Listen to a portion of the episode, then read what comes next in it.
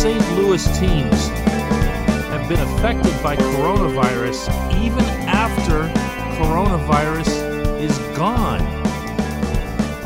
Good morning to you. Good Friday morning from St. Louis.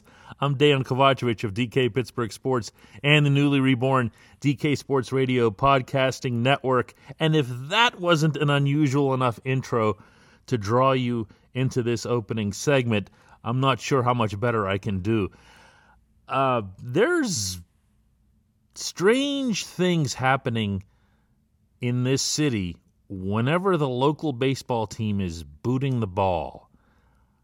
And the reason that I came out here, obviously, was the Pirates and Cardinals playing a makeup doubleheader yesterday and into last night at Busch Stadium.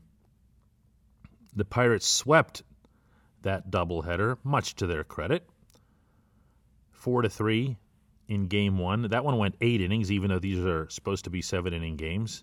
And then two nothing in the nightcap. Chad Kuhl pitched real well in the opener. Cody Ponce got his first big league W after that, and then Nick Turley got his first big league save. They had a big beer shower in the clubhouse. Same clubhouse, by the way, where they were pelting Derek Shelton with beer for his first win. I was out here for that one as well.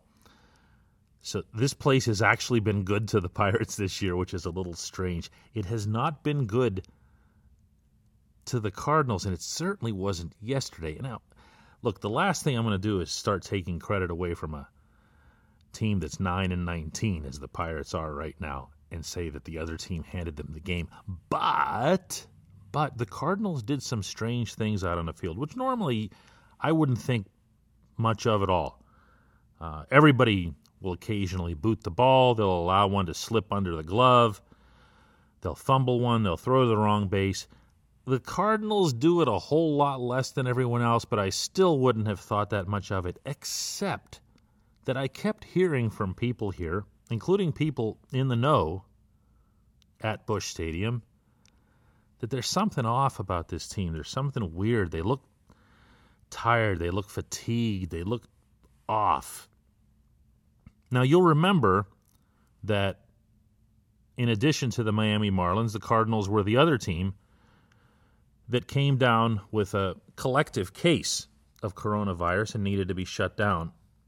Theirs lasted for 17 days. And when it ended, when they were cleared to return to play, they were given a schedule that has them playing 53 games in a 45 day span, including 11 doubleheaders. So this was one of those 11 doubleheaders. Still, still, that in and of itself wouldn't be significant, except that they look weird and people are talking about them funny. And last night here, Mike Shildt, the manager, was asked pointedly about the team looking off or looking tired.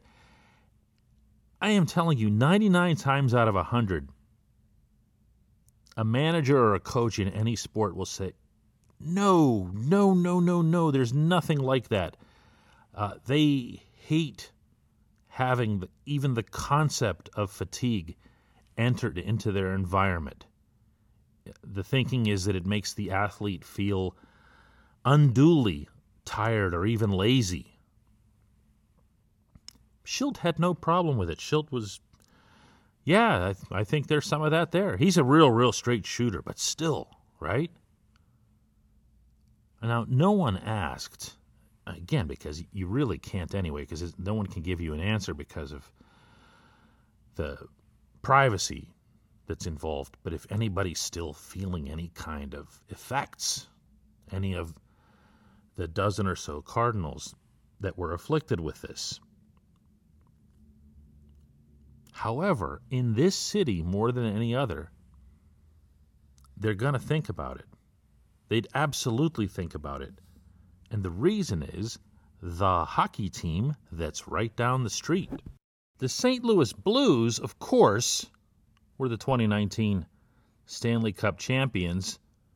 And although it's very difficult to repeat, they were given at least a pretty good chance of doing so, not just because the Penguins became the first post cap team to pull it off in 2016 and 2017, but because they had this weirdly long break thanks to the coronavirus shutdown that even gave time for Vladimir Tarasenko, their best player, to heal up from what had been expected to be a long absence due to a shoulder surgery. So everything looked like it was going to be in line for the Blues. And then they came down with coronavirus. This had nothing to do with the Cardinals, by the way, the timing on these two things. It just, this is total coincidence, right? But stay with me here. So the Blues go up to Edmonton to begin participating in the bubble. They play in that round robin tournament and they lose to the Vegas Golden Knights. So they lose their top seeding right off the bat. Something's off. They had to shut down before going up to the bubble their practices for a bit when some of their players, they didn't let out the number at the time, had come down with coronavirus or tested positive. Whether or not they were symptomatic or not wasn't released at the time. They go to Edmonton and they, they get wiped out by Vegas in terms of seeding. And then they play the Vancouver Canucks, a team that, I mean, last year's Blues would have just destroyed this year's Canucks. I, I have no other way of putting that. The Canucks played well, but the, something was off with the Blues, just like something's off with the Cardinals. So the Blues get eliminated by Vancouver.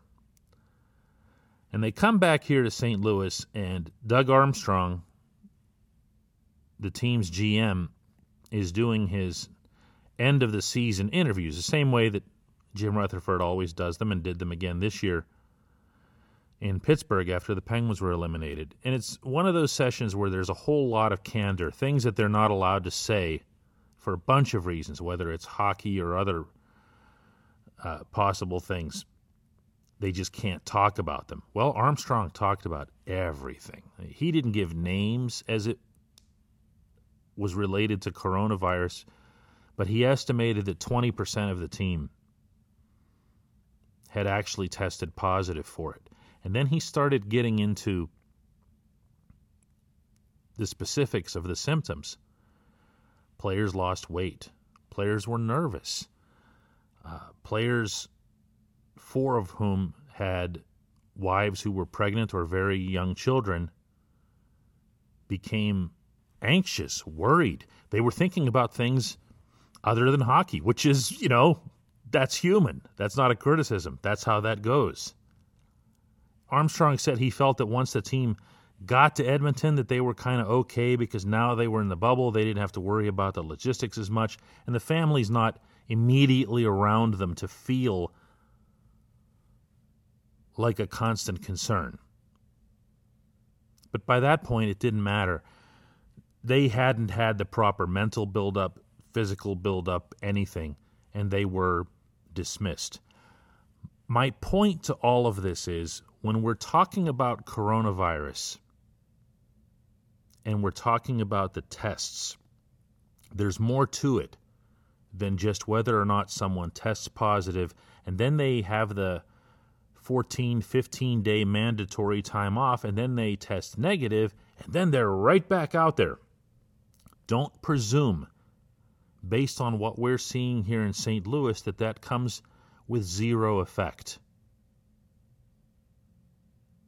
The example that I can cite from the Pittsburgh standpoint, and again, this is with no specific knowledge of anything but just a supposition on my part is Gregory Polanco from the Pirates. He, of course, tested positive uh, because he smartly alerted the Pirates that he wasn't feeling right, and he didn't even go into PNC Park to make sure that he didn't risk infecting anybody else. A test was done. He tested positive. He was shut down. And then he came back into the season, and you saw it. You know, he was awful. I mean, he was awful again here yesterday in the doubleheader. Is that just Polanco being crazily inconsistent like he's been his whole career, or did it affect him? I don't know. I don't know. He might not know. The Pirates medical people might not know. I might be talking completely out of turn here. All I'm saying is that I think we should all, myself included, be mindful of the fact that this virus is still in its first full go round. It hasn't even had a year's cycle yet. We don't know what it does, what it doesn't do, what kind of after effects there are. We've read about them. Some of them are scary, some of them might not be true, some of them might be. We just don't know. So let's not presume that as soon as somebody tests negative, that everything is just a okay. When we come back, coronavirus's effect on Heinz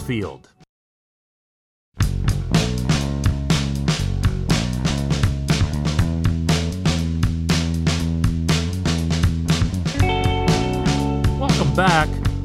There will not be any fans watching football games at Heinz Field through the end of September.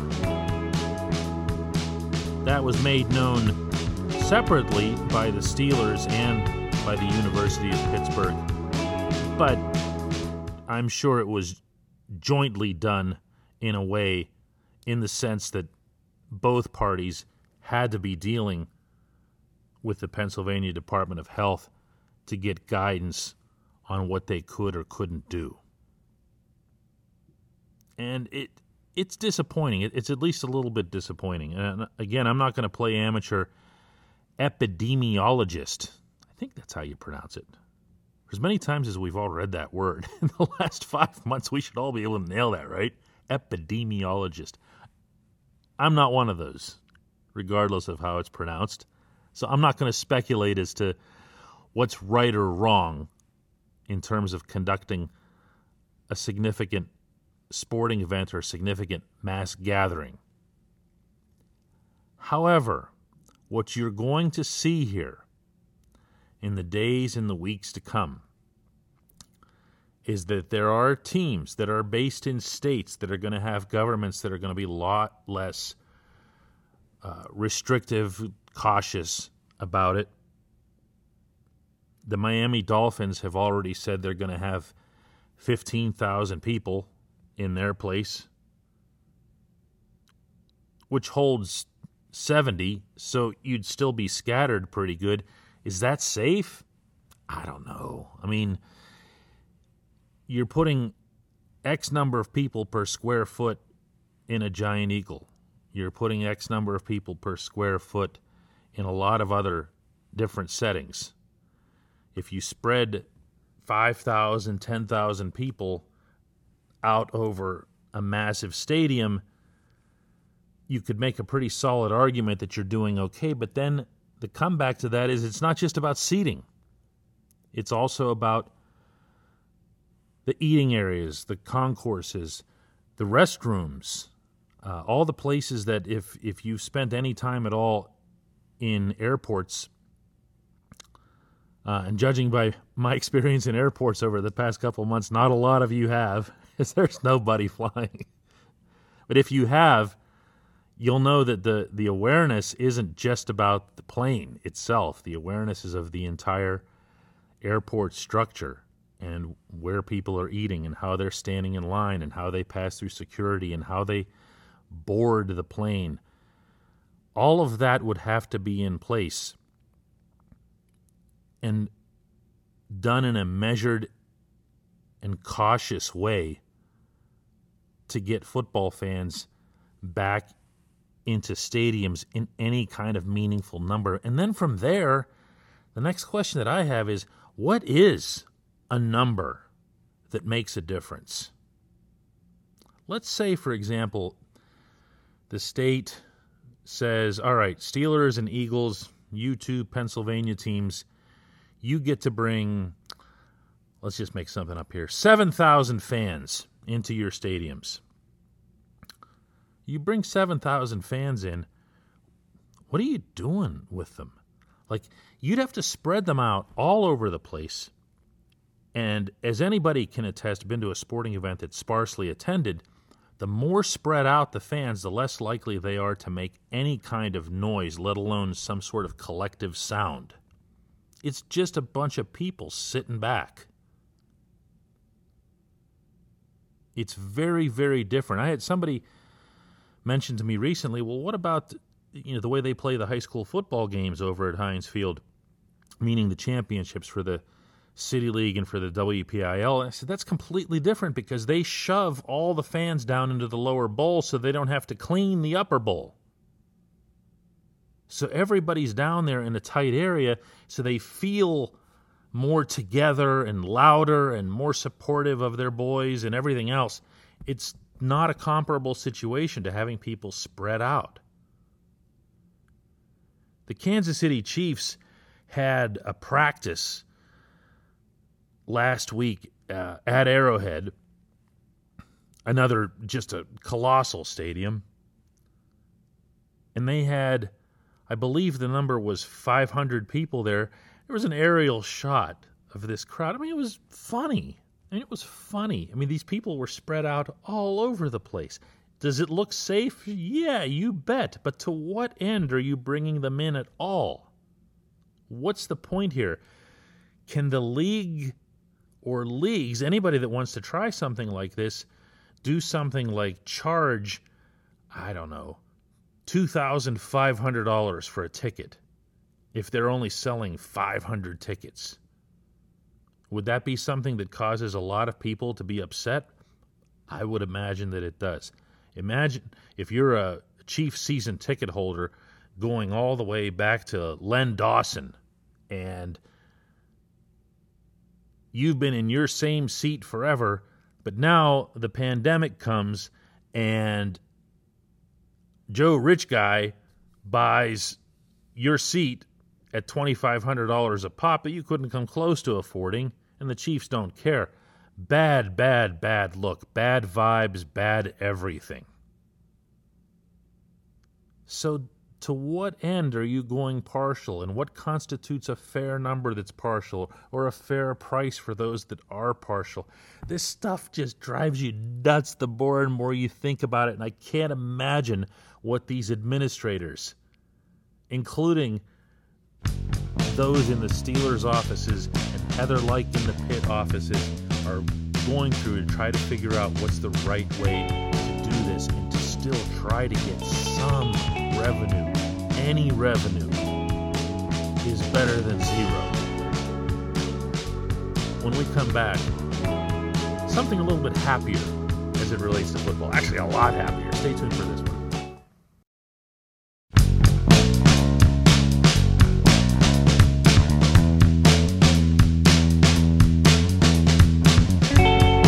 Welcome back. Lots of morbidity and coronavirus and everything else in the first two segments. I'll try to chipper it up here in the third. That seems to be the pattern of late, have you noticed? And then, in addition to that, the pattern follows through that it's something about the Steelers. Because the Steelers, they haven't played a game yet. They haven't done anything wrong.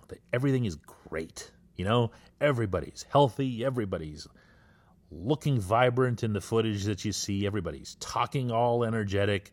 It's great. Everything's happy. So, on that note, on that note, add Ben Roethlisberger's name to the growing all capital letter list that comprises the Chase Claypool fan club. My goodness, everybody loves Claypool. And I get it. I've seen him. I've been over at Heinz Field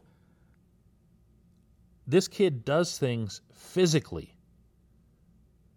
that other wide receivers can't do. That was part of what made him so attractive, particularly at the scouting combine last February in Indianapolis. It wasn't just about uh, his speed for his size, which is the thing that you notice the most.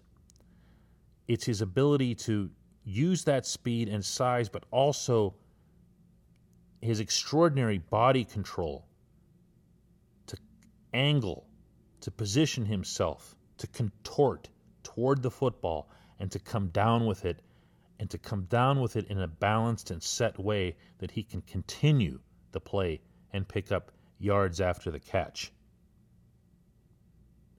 They've tried to avoid Megatron comparisons, and they should. There's one Calvin Johnson. I don't know that we're going to see another one of those for a while. But when you're comparing styles and similarities, it's a lot like the way I know I hedge whenever I compare Diontae Johnson to Antonio Brown because immediately it sounds not just absurd but unfair to the kid. But you're talking about styles, you're talking about the method, you're talking about the way that they go about doing things that makes them effective. Whether or not they can do it consistently over uh, a long period of time, the way Megatron did, the way AB did, that's that's a completely different discussion and should be. But Ben, he loves Chase. Here's what Ben had to say yesterday.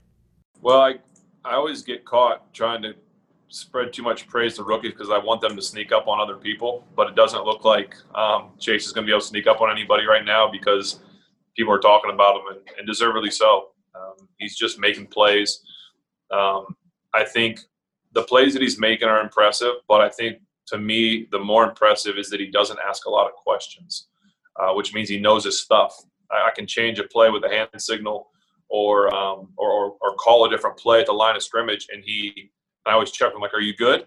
And he's like, "I, I got it." And so I think that is is just very very impressive from a quarterback perspective. That uh, as much as we've thrown at him, um, he's able to digest it. And he, not saying he doesn't make a mistake, but when he makes a mistake, it's not he's not making the same mistake twice. So I just think that's really impressive. Every indication that we've gotten from the Steelers, including on the record, is that they'd love to get this kid involved in the offense. Uh, it doesn't have to be every snap. It almost certainly can't be every snap, barring a significant injury somewhere.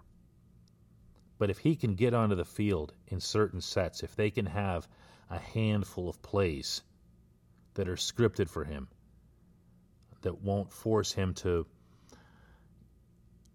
learn too extensively about a specific opponent or specific alignment or reading a certain situation. Give him a handful of plays and tell him to ace him. That's it. Get him out there on the field. Get him involved, especially in the red zone. This is where this stuff gets fun. Because the two players who were acquired through different means for the Steelers' offense of the greatest prominence were Claypool, of course, as the top pick, although he was a second rounder, and Eric Ebron, the big tight end. Both of them have one thing in common, principally, other than being really big dudes who can catch the football, and that is, is that they're especially adept at that in the red zone. The Steelers had many problems offensively in 2019. Number one with a bullet was the red zone offense. Now, anyone can go ahead and pin that on Mason and Duck into oblivion, and they'll probably be right. But a problem is a problem until it isn't one. And for Ben to have targets like that, and you remember in the past what he's done with Heath Miller as a target in the red zone. For him to have more than one option like that, the mind starts racing. And it doesn't necessarily even start racing all in, in happy direction you also start wondering about how this kid's going to get on the field, who he's going to shove off. Uh, is it going to be just in a four receiver set? Uh, is there somebody that he can bump? Is there a different look that he can give? Do they have a, a red zone set that they come out with with guys that are just going to be great targets in the end zone? I don't know that, but man, is it going to be fun to watch. And we're not that far away.